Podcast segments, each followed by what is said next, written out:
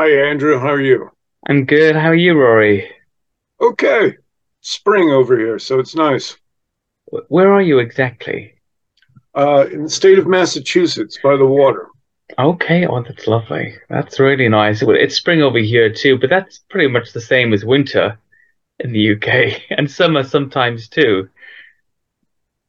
Well, now with climate change, then there's, you know, we're blurring winter, spring, summer, and fall, unfortunately. Yeah. Yeah, yeah. I sometimes wonder if um if that's always been the case Yeah, We we we we preempted it with that that funny island weather. But I'm really I'm really happy that you that you agreed to speak to me. I've only got one of your books because of the interest, the subject that I'm interested in. But yeah, I read this, uh, Drums Along the Congo, a few years ago, and I really loved it. And I loved it because of the the no holds barred, realistic interp well, retelling of your trials and tribulations on expedition. And I thought, well, people would would value this. They would learn something from it more than this idealistic, let's go out there and find something nobody's ever found before, spirit or an idea of exploration. But they would learn really what you have to go through, you know, on, on a boots on the ground level to to do that. So I thought I'd just ask you a couple of questions and let you talk away and um and, and see what you've got to say. Sure. Awesome. Uh, what I wanted to, to start with, of course, is what attracted you initially to the to the legend of Mokele Mbembe. What you were talking about just a, a minute ago, the whole idea of the spirit of adventure, the idea of going to uh, a white blank in the map and filling it in with color of some sort, of it, basically of dipping into the unknown. Uh, and a good friend of mine who's a professor of biology egging me on saying, you know, we really don't know ev- we don't know everything. There's new stuff, biota, being discovered every day. So is there a dinosaur? Long shot. Not taking any bets. But but at the same time, she said, you, you never know. Definitely. So that was seemed to me to be uh, a good lead in. And then, of course, the literature. There's Havel- Havelman and uh, et al. Sanderson. Sanders was really my most favorite of the Mm, authors uh, because he too had a very realistic approach to it hmm um, of what it was like as a well, you know an animal trafficker in, in essence, but then hearing these strange things in the jungle. And then realizing that, yeah, you hear strange things in the jungle all the time that don't actually match experience or expectations and then think back to when I was a kid working in a grocery store, unpacking, you know, a box of bananas, saying, mm, where the hell did they come from? You know, and a mm. pineapple. Uh, you know, as a child of the suburbs of New York City, yeah, sure, plug me in. Get me into a, an H. Rider Haggard novel. I'd love to go there. Wow. Well, I mean, I've I've been um, although I've never been on a, a large expedition like that myself. I've been imbued with that spirit. Also, a city boy my entire life, and I I, I can see why it would excite people, and and I think that's why I first got hold of your book. I thought this um I, read the back. thought, Okay, this really seems like a an in-depth uh view, you know, of of what what to expect on a, an expedition. I think what people would really benefit from listening to this is finding out how you would prepare for such an expedition and then after that, when you arrive in the location, if the contrast between your expectations and what you experienced uh, whilst trying to enact this, you know, this this um, expedition were were met, or, or did you find something completely different altogether once you got there? Well, first we have to remember you have to turn back time a little. This all happened for me in the mid 80s. hmm Uh, and this was a time when, one, uh, I had a little dough, started a company and cashed out, um, and was deciding that, okay, time to leave the city, time to and get back to what we were talking about before, indulge in the spirit of hmm adventure. And previously, I don't know if you know this, that uh, I used to be a sailor, and I mm-hmm. sailed in the Observer single handed transatlantic race, which is all about the unknown. Uh, and I made four and a half passages, the fraction being a time when I capsized smack dab in the middle of the ocean and was adrift for five days. Wow. Um, so, with that kind of background and a willingness to try stuff, um, I took off for the Congo, Brazzaville, um, after speaking to, you know, very few friends about this at all, uh, and literally went to a sporting goods store in New York City, bought myself a couple of pairs of sneakers that I thought would work good in mud. Uh, went to a tropical disease doctor who mm. specialized in uh, tropical, uh, of course, he was a tropical disease expert, but knew the Congo from previous experience mm. working for charities, uh, who briefed me on the drugs I had to take and, you know, on and on. And at the same time, I hired a former, uh, before leaving, I hired a former special forces uh, officer to teach me about jungle survival because mm. I was determined to do this by myself. So we had gone to a park in New York City uh, where sticks turned into snakes. Mm. He would say, you know, he would quiz me black with a yellow stripe, mm. moving slowly. Or is it? Uh, what do you do? Where do you go? You're lost. What do you do? Where do you go? How do you get out wow. of a difficult situation? Basic stuff that, you know, again, I'm back to a suburban kid with mm. really no experience in the jungle and uh, spent two weeks with this guy, six hours a day, and then three hours after each tutoring session in a bar uh, getting lectured. So it was like hiring a professor uh, to teach me the basics of survival, uh, as well as to teach me how to understand the jungle, mm. which would be the oral tradition that he tried to get across to me later on while drinking in a pub. Um, with that, that's it. um, and a, a, knapsack and uh, a camera. And should have bought a better camera, but I didn't. I went and landed in the Congo. I didn't know anybody. I didn't go with anybody. Uh, and I expected, okay, you go, you get a permit, uh, you leave, you pay for probably entrance, and you figure it out from there. Wow. No, no, no, no, no. I'm uh, yeah. I'm starting to understand, Rory, that you're a lot braver than I than I realized at the beginning. Um, braver or stupider, I don't know. Ignorance I think they're very really similar helped. things. Yeah. Uh, and sure, guilty.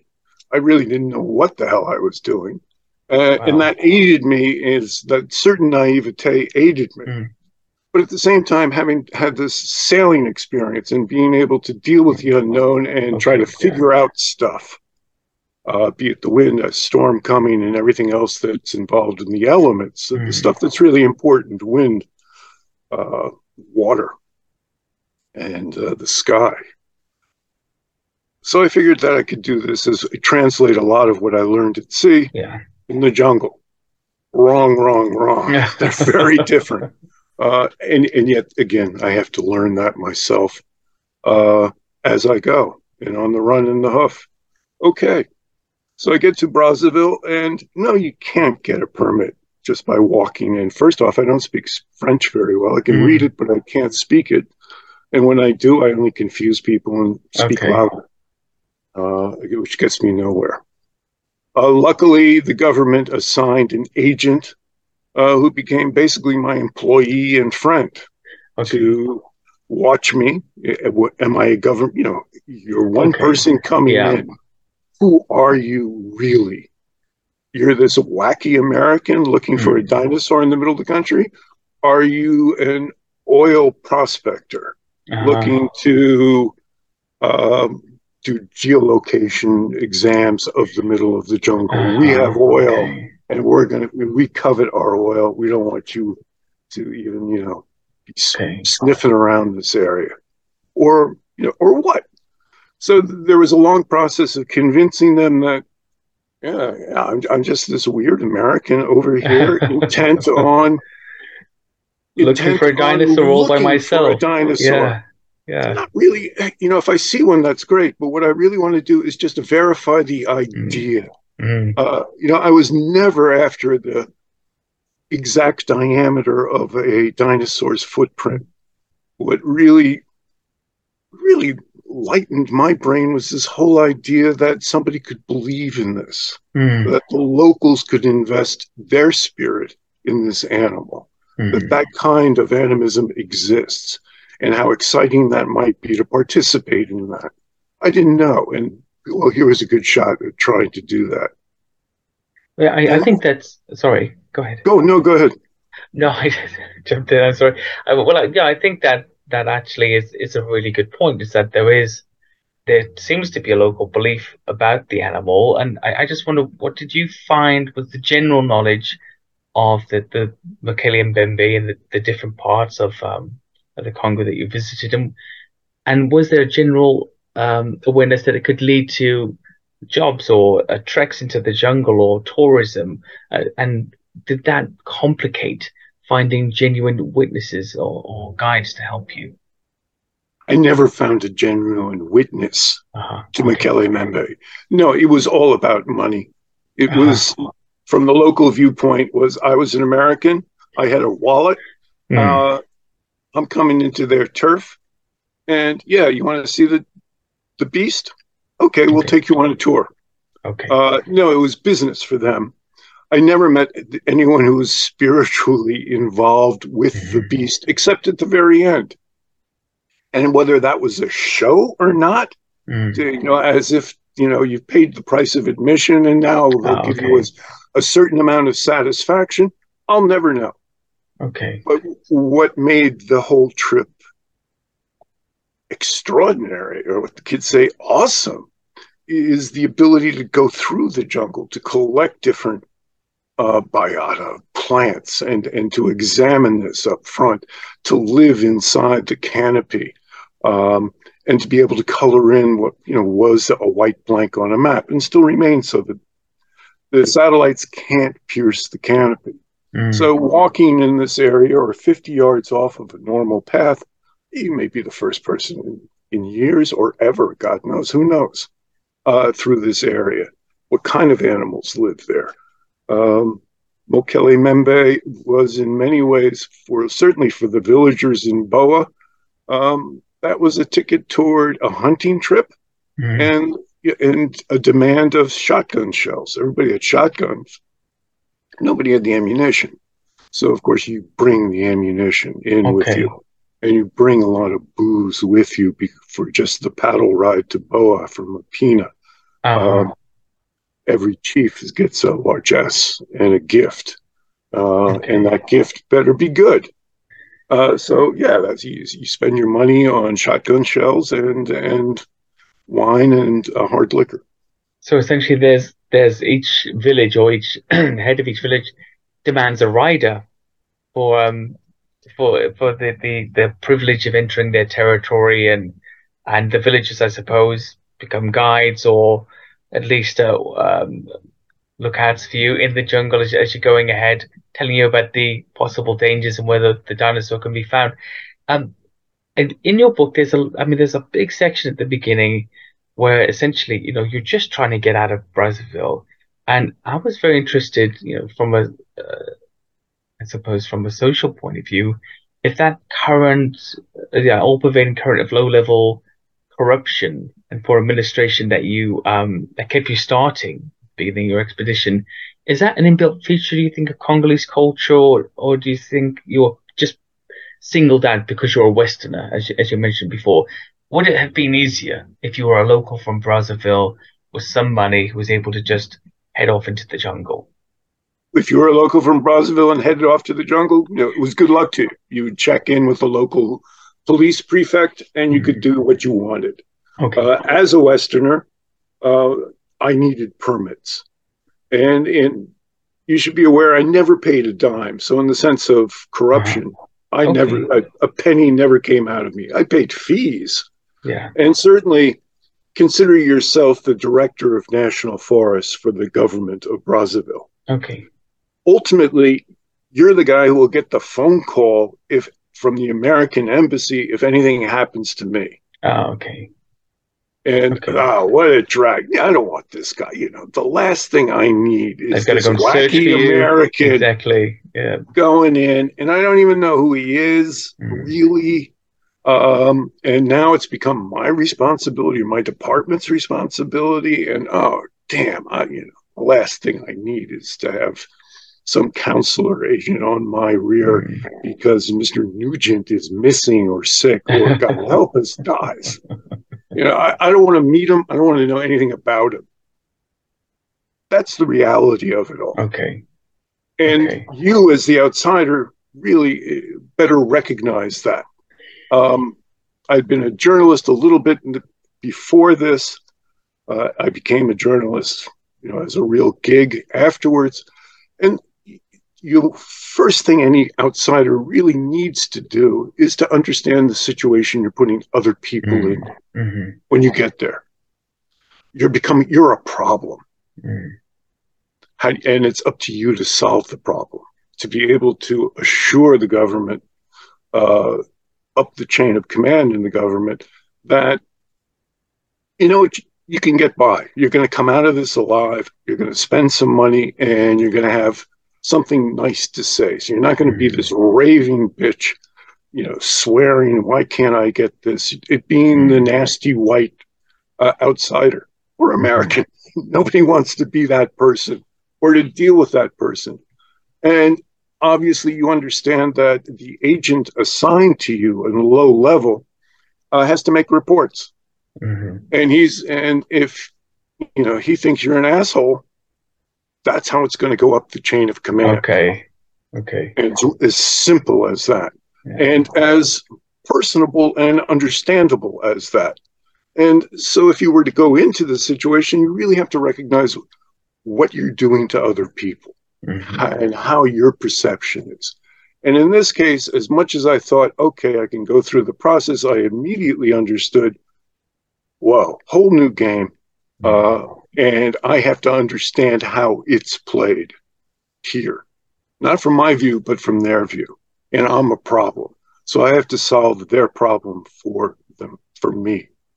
Um, and that means making friends. That means proving yourself through whatever it takes by Mhm. reaching out to government officials, uh, by hanging out in a hotel bar that you never really want to hang out in, um, and buying a drink for a guy you never met before and you probably will never meet again, Mm. who undoubtedly is going to say something to somebody else. Okay. Um, so it's a matter of being extra polite Mm. and generous. And you got to remember the whole time that everybody's looking at you as an outsider who wants something, and you're going to have to be willing to pay for it. I Okay. only have limited funds. When it came time to actually leave Boha and to assemble a hunting party, uh, the extraction of money was, I, I just threw up my hands and said, look, take whatever I have, all of it, just enough to allow me to get back to Brazzaville. That's all I ask. And it's yours. And everything else I got and I brought here, it's yours. That solved everything. Okay, okay. Um, why why wouldn't people, especially in, I suppose, uh, a region, a country that's economically deprived, why wouldn't they look for advantage in such a situation? You know, a big expedition, it could be, um, it could set up somebody's year, I suppose, from that perspective. It's And payday. yeah, Absolutely. payday. Why not? Why not? You're not? this large Japanese expedition coming in with a helicopter. Whoa. Okay. Yeah, fellas. Yeah. Uh, I used to have a vet that used to charge his customers by the car they drove in on. Um, and I found that to be very reasonable. And I also, you know, understand the position of the locals in Boha. Of you know, there's no industry per se. yeah. Mokele Mbembe is as close as they have to a moneymaker. Mhm. Um, and it's not so much a moneymaker as it is a, a provider for the food for mm. the community. So, I mean, my guides, the three guides, they were on a hunting trip. It wasn't so much about they were on a hunting trip and making sure I got to where mm. I was going, Lake Tele, uh, and then coming back, mm. loaded down with green monkey right at the start of the age of AIDS. So yeah, there you go. Uh, well, that's encouraging at least. Um, but you talk about actually um, all the things you have to do, putting yourself out there, proving yourself to the locals, and the book actually starts with a very descriptive scene of you um, enduring a humiliating cleansing ritual performed by a witch doctor and viewed by curious onlookers in his village um, to, I suppose, get a blessing or some sort of local acceptance uh, of your of your trip. But what, what were you thinking while you agreed to that and, and while it was happening? Well, first off, the agent who was, you know, helping me to guide me through the city. This happened in Brazzaville. We weren't getting anywhere. And his take that at least I accepted was you should be purified. If you want to go see the a god, the god, you should you got to get rid of all the poisons in you. And let's go. But it was also a setup of how I would react. Uh. Uh, in while being totally in the hands and in the presence of the Congolese. Um, and he was grading me, and I understood mm-hmm. that. And I felt that if this is the, you know, if this is the exam, I'll go with it. Sure, I'll try it. And plus, it was never explained to me exactly what was going to happen. and, and in fact, huh? you know, I'm, precisely, uh, you know, I'm taken to a sort of an off center area of the city. Uh, you know, lots of walled, tiny walled uh, houses or compounds, actually, where one family will live brother, brother, mother, father. Um, and but people can see over the wall or they hear the noise. They come in, and the witch doctor is brought in, sees an American, ah, throws up his arms. Nobody told me it's American. His stink is too much. The poisons, oh my God. Denis Sassou Nguesso, who was the president of Brazil at that time, was a socialist okay. toward Russia. Uh, I'm an American uh, and oh, a gosh. capitalist. Okay. And I got it. And, and, but this comes with the turf. I mean, you got to deal with that. Yeah. Um, and uh, you know, a substance that comes out of a, an old, uh, like a Fanta bottle, a Coke bottle, is poured on my head. It's a mixture of honey and, of course, secret potions. It could be straight honey for all I know. Uh, and the witch doctor does his thing. And meanwhile, the real purification comes when every insect within, oh God, maybe a kilometer or two mm. uh, gets a smell of the honey that's open and being poured over me. Uh, you know, turns me into this emerald eye mat of just different colored in flying and crawling insects oh, on my skin. test, you know, and now a whole, you know, now maybe 40 to 50 people are gathered. And you're totally naked, naked, right? You're naked. Yeah. Absolutely naked. Because everybody wants to see the naked white guy. Uh, and he's totally humiliated, me. Yeah. But how does he react? And so now I had 40 witnesses to um, my exam my demonstration wow. of all right, man, you got to roll with it. You know, no matter yeah. how uncomfortable this is, no matter how totally screwy it is, um, deal with it and be smart about it. If you, if I start, you know, only halfway, if I, I flunk basically if I don't mm. go through with this, mm. and I'm going to have people just laugh at me rather than people go, hmm, okay, you know, okay. I went through it you know, something they probably wouldn't have done themselves. Yeah. it's just human nature. and just imagining yourself on the other yeah. side looking at this naked white guy thinking, yeah. they, um, they hazed you. They hazed Basically, you, essentially. Yeah. Yeah. yeah. And, and, and are we going to break you with this little yeah. performance? And the mm-hmm. answer I hoped was no, no, no, no. But man, let's cut it short if we can. uh, and everybody oh, seemed to understand that. But in any event, it worked to my benefit. It opened a lot of doors. Okay. Uh, but I think earning the respect, sometimes unconventionally so, of the people with whom you've come to, to spend time. As you mentioned, essentially ask for something personal and private. As you said, it's it's revered in some elements as a, the god dinosaur, a godlike creature, at least a, a spirit of the forest, a venerated spirit. And you, or I, if I was there, as the unprofane, as the profane, is asking for permission to visit the god, and um, why not, you know, put that person through through a bit of trial uh, by fire or by honey and insects, and and see how they do. I I, I completely understand it. I really do. Good, because yeah. I mean that was my take as well, it, and there wasn't much choice involved. No, exactly. Yeah, yeah. Let's be exactly. honest, man. But there was the choice to freak out.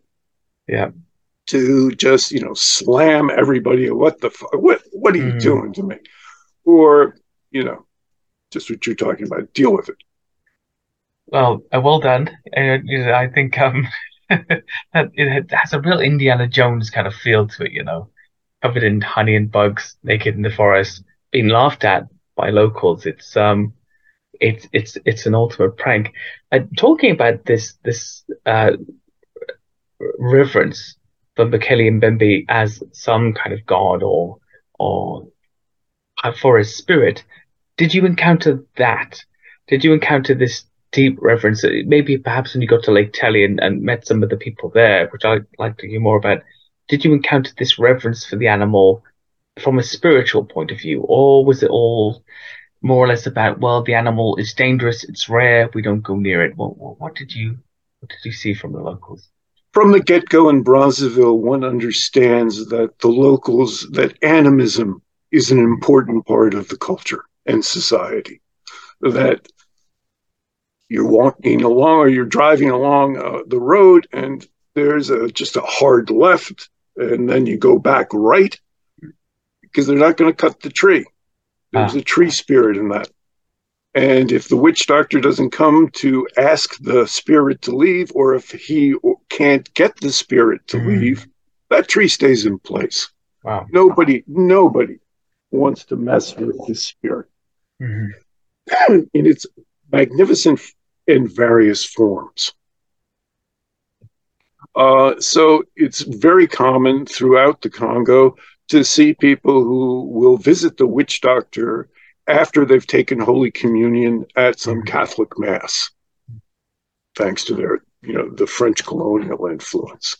Uh, that both of these things can coexist. Mm-hmm. And that's an amazing and at the same time ennobling to me part of the culture of the Congo is that they can accept this idea of the living spirit in pretty much everything they see. Mm-hmm. Um, it's not so much like our culture, at least in America, of you know the myth of the dollar bill. Uh, mm. This was much more about nature, and it was much more nature based. And to an outsider like myself, that was incredibly enlivening uh, and enjoyable, and it explained a whole lot of mm-hmm. how a beast or a mythical animal of any quality, uh, like Mokele Mbembe, can assume this position in the pantheon of of the spirit world. Mm. You know, this leftover thing that their parents and grandparents were talking about, uh, a reification of the lore. Mm-hmm. Far out. Wow.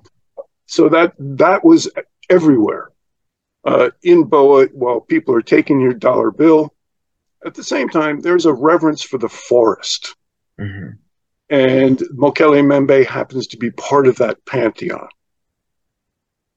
Whether or not it exists is the same as the spirit. We don't know, but mm-hmm. you know we're willing to believe that it does. the spirit of that tree or the spirit that's behind that monkey. Uh, nobody shouted when killing a monkey or dinner, you know, shouted, This is great. Everybody was very thankful and sorry for the monkey. I got to oh. live, but sorry. You you um, you you observed that? Yes, absolutely. Oh. And it was an interesting part of the culture to be able mm. to participate in. And I doubt I would have seen that if there was other if I had my a companion mm. with me and we would have been segregated from the whole. Okay. Okay. As an individual, nobody was really, you know, I couldn't hang out with somebody else. Mm-hmm. I had to hang out with them or be by myself as a you know an observer from a couple of feet away. Mm-hmm. So, so you, there was a, a, an integration that was allowed only because of the solo mm-hmm. aspect. Um, that would never have happened if there was more than one. That that's quite amazing and quite unexpectedly beneficial to to be able to see that. It also seems to show um, you know, a, an element of compassion in that they didn't say, well, you're not like us, sit over there. They subconsciously or otherwise recognized that you were alone and ingratiated you into the group. Pretty much, you just think of yourself if you're sitting in, a, in an outdoor cafe mm. and uh, two people who are lost, tourists, come up to you mm. and ask you for directions. Excuse me I doubt you'll leave your seat, though you'll give them directions. Mm-hmm. One lonely guy who comes mm-hmm. up, oh my, you know, I'm lost. Can you help me get mm-hmm. to the subway, to wherever I have to go in the underground? Uh, you may get out of your seat and actually point that direction mm-hmm. because you can easily see yourself as that one lone individual who really needs some help. Two people can bounce off one another. Yeah. Individual, oh boy, this guy's lost uh, or needs help or whatever it is. And you become much, it's much easier to integrate yourself in, in everything around you. That's all. Absolutely. Absolutely. That, that, that, um, well, I suppose on top of that, the, the them having a companion, you've already identified that they have help, and uh, and you're not needed to to to um to complement that. Going back to the the identity of Mokele Mbembe, is there from from your time there, from your studies, is there any part of you that believes that it could indeed be a living creature, possibly a dinosaur based upon its description, or do you think the dinosaur interpretation has been latched onto by uh, cryptozoologists and young Earth creationists and other groups to find evidence that, I suppose, um, proves their worldview for the creationists that you know evolution is perhaps not quite on par, or for cryptozoologists that we do indeed have animals, large animals that are, are awaiting discovery. That's a question that's thrown to me a lot, mm-hmm. um, often by creationists. Yeah. I, I, I, just, I mean, I, I don't know. All I can say is read Darwin. Um, an evolutionary theory. Is there a chance? Yeah. Is it as slim as can be? More so. Mm-hmm. Uh, and again, I repeat myself when I'm saying I was after the idea of a dinosaur, uh-huh. not its diameter. The pictures, and people ask about the picture, you know, the lousy picture you took in certainly before even entering the forest, one had to confront the reality of taking a picture mm. of a dinosaur. If you see the dinosaur, it's now, I mean, ethically, you got some problems to to resolve. Because if you do come up with a very good picture, rather than in the fuzzy tradition of hmm. cryptozoology, of Loch Ness, Sasquatch, and everything else, of this whole idea rather than, oh my God, there it is. you now have to understand, you know, what happens afterwards. The locals will lose control. They'll become the maids and the servants of the resort that's built there after mm. the um, plutocrats in the capital city turn it into a national park that they, of course, own, and then mm. will uh, set up and, you know agencies that will feed them dough, paid for by outside scientists that want to come in and are going to study. Um, but the locals locals get dirt. And the poor dinosaur, if it is there with that color, is you know becomes this you know sh- object of intense shutter clicking, and you know of uh, just a world gone nutty. Uh, so if you want to come up with that great picture, that's up to you. I was from the get go determined to come up with a fuzzy illustration of what it was about. That's all I was trying to promote. I certainly didn't want to see this area turned into an exclusive uh, resort for very wealthy tourists mm. to come in, uh, a la Jurassic Park. I mean, screw that. And the locals get nothing. Actually, mm. they'll lose the land. They will lose their history. So the tribes will be displaced for the national Absolutely. park. Yeah. Yes. Mm. What does that do except screw things up? I mm. certainly didn't want to be part of that. Do you think then that um, is there an awareness of that that prospect among the local tribes around Lake Tele and, and other places where the animal has allegedly been sighted? Could that influence them to perhaps uh, hide evidence that they would that they would find if if if um if such I don't think their possible? view is that I don't think their view is that long. Okay. Um, and then then that they'd be actually whoever saw it would gladly, and mm. as they do, you know, want to show you a you know a footprint of Mokele Mbembe mm. That's been there for three years. Nothing lasts three years in the jungle. No. It's just you know, there's things called the everlasting footprint has puzzled me. If I'm honest. for some time. I mean, this is you know, it's, you know just, it's wet. It's very wet gobsmacked the idea that yeah. uh, you know people would actually go and talk yeah. about seeing the uh, you know the imprint of a ball peen hammer. I you know I, it, it, things do not last in the jungle. I mean, mm. it's part of the beauty of the jungle, and certainly part of my quest, which was to understand the jungle, its cycle, uh, not the human end of it, but mm. what lives there, what uh, what grows there and how you can grow with it. Basically, how to integrate yourself into this environment. Mm-hmm. And that was with the humans in Brazzaville and later with the flora and fauna in the jungle. And so I was much more um, covetous of the garbage bags of different flowers and mm. of, of, fauna and, and, flora and fauna that I picked up, of beetles that didn't match any of the books I had, identification books that I thought, ah, you know, the idea of discovering some new little creature was great. Mm. And here's a place to do it. And I gave all of that to the university in Brazzaville. But th- that was what I was most proud of was, you know, two garbage bags of stuff that I collected from the jungle. And to be able to give that and have the recipient of this in the biology department go, This is great. Thank you. Um, that's all I heard too. So I don't know. No, well, I mean, but that's still amazing. And I suppose, you know, Mokele Mbembe, Bigfoot, Nessie, all of these things, they're the rock stars of cryptozoology, aren't they? And so often for people who are interested in finding new species, as yet undiscovered species, um, most of that happens on quite a diminutive scale. You say beetles, frogs, lizards, amphibians, mm. etc. And then occasionally, like the like the new species of whale, I think they found in Baja California two or three years ago. I can't remember what that's called. Something big comes along that was always there that you missed. But usually it's a small thing.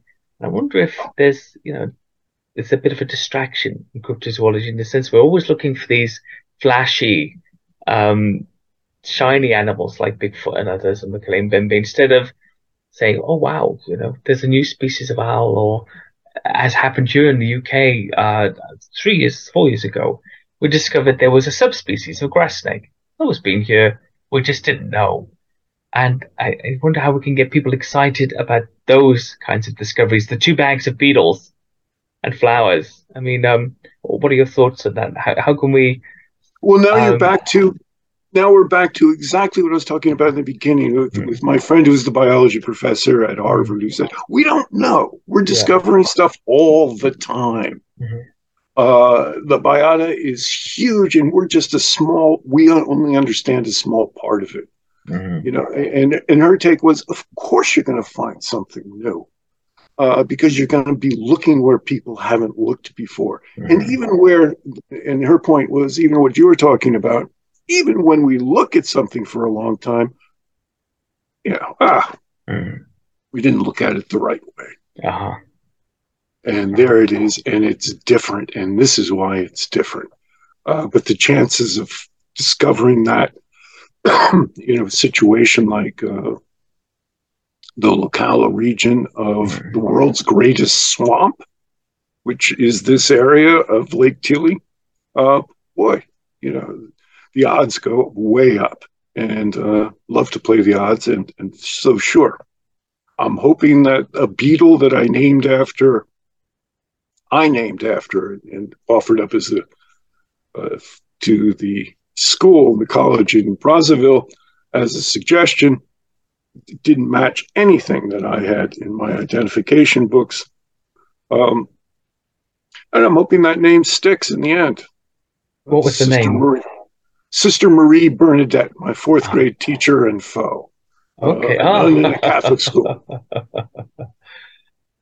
Um, yeah, sounds very formative. I mean, to me, that's the great. Yeah. Pardon me. That sounds very formative. She, she's got a formative presence in your life. I, I can detect that much.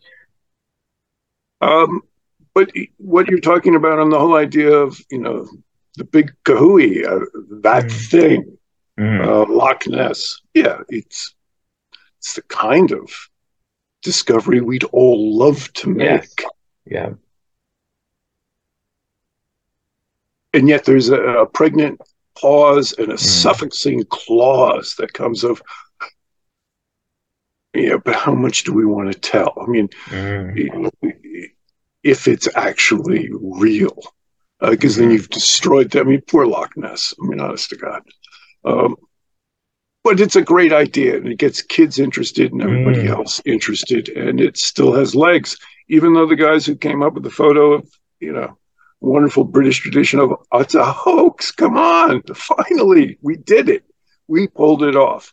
That's great. I think yeah. a little add a little humor to this horrible horrible dark world we live in. This is wonderful well, I think that yeah, in, in one way, when I'm studying this, I think the mystery is important. And I was very intrigued what you said about securing, I, I suppose, the, the pristine nature of not only the, the region in which Mokele Mbembe is supposed to, to, to live, but also the freedom of the people there. And my first thought would be, well, there will be commerce and there will be jobs, but you so rightly said those that money won't go to the people who live there, and people might even lose their homes. You know, the government there, I suppose, would have the power to just seal off the area, make these national parks, and which would be primarily um, tenanted by uh, tourism and uh, scientists and people who look like us coming to, to, you know to, to have a poke about and see what we can find. So just one last question before we go. In your book, as you say, there's there's a not very clear picture of a, a periscope-like object cut through the surface of Lake Tele uh, that you captured. What I'm more interested in not is what the, sh- the photo shows, but what you think you saw with your naked eye that time traveling through the lake. I don't expect you to say well, claim Bembe, but what do you think? I saw a, I saw a thing uh-huh. in, in the shape of a, like an elegant French curve. Mm-hmm uh, moving through the water. Was it a cardboard cutout propelled by one of the guides who wasn't with me and on a hunting uh, mm-hmm. expedition? I don't know. Mm-hmm. And that's the way I took it. And when uh, Raphael shouts to me and says, you know, you cannot approach the God the God comes to you and stops me from jumping into the pirogue. oh, wow. to row out to get a close shot of this thing. Lake Tele is is not a pool; it's it's a large lake, mm-hmm. several kilometers in diameter. Um, so I really, to get even a good blurry shot of this, I wanted to get closer, but they would have no part of it. Uh, was it, you know, an exercise in a program? They, you know, wanted to give me a certain amount of mm. satisfaction. I don't know the answer to that. Or was it this huge beast? Perhaps. Slim chances, but I can't say for certain, nor would I want. It's a, that's a tough one, isn't it? It really is. Rory, um, thank you so much for agreeing to speak to me. I've been a big fan of the book for a long time, and it's it's helped me. It's kept me on the straight road during my research as well. Uh, just let everybody know how they can find you online, where they could buy the book, and how to get in touch if they um they have any questions. Uh, sure, you can go to rorynugent.com. Uh, you can buy the book through Amazon. Uh, it's this new edition of the book. Um, you can also get used copies. Uh, there are plenty in England. Um, and you get my other books too, which are great. Yes. One is about the, the world's uh, rarest duck, Search for the Pink-headed Duck, which took me down the Brahmaputra River and through the Himalayas uh, in searching for another cryptozoological mystery. You know, are these missing ducks or are they someplace where we just don't know where to look? You know, we've looked in the wrong places, or we've been looking the whole damn time and haven't seen them and confused them for wow. Oshard. Same thing. And in many ways, from a writer's viewpoint, they're wonderful MacGuffins. Excuse me. They focus attention, uh, but don't determine the action. And certainly for Mokele Mbembe, you know, here's this wonderful background to it all, this mystery, um, and it's in the middle of the you know Congo, and it has it aches of references to the past, mm-hmm. um, and yet it's a very modern mystery. Wow! no well, conclusion. It's as I say, it's been a bucket list stop to talk to you about it. I, am gonna, I'll be rereading the book very soon. Maybe I'll get the updated version actually, uh, because it really is. It's the the most brutally honest and descriptive um, account of a journey into an unknown territory that I've ever read, and it, it encourages me. It encourages me every day. I think if should I get out there to the Congo at any point, I'll come well armed with everything that I need to know. Rory Nugent, thank you very much. All right, good luck ahead to you and all your listeners.